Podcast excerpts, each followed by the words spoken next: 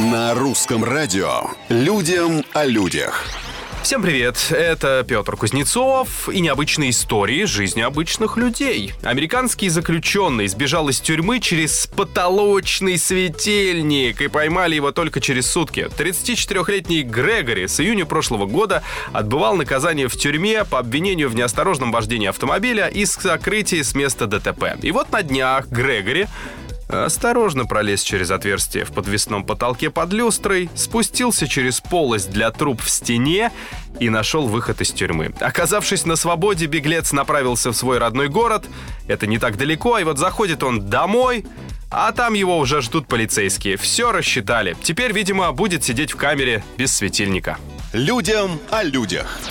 Почему люди не летают, как птицы, подумал немецкий геймдизайнер Дер Кевин и создал симулятор голубя. По отзывам пользователей, игра — прекрасная возможность выпустить пар для тех, у кого выдался плохой день. Ведь в образе птицы вы сможете не только подниматься в воздух, но и, прошу прощения, гадить на прохожих, киоски и вообще все, что угодно. А еще голуби постоянно во все врезаются, хватают предметы и даже людей, ну, в этой программе, а потом уносят в неизвестном известном направлении. По словам разработчика, он решил создать игру, посвященную настоящим королям и королевам небес, а также всех городских площадей и скверов.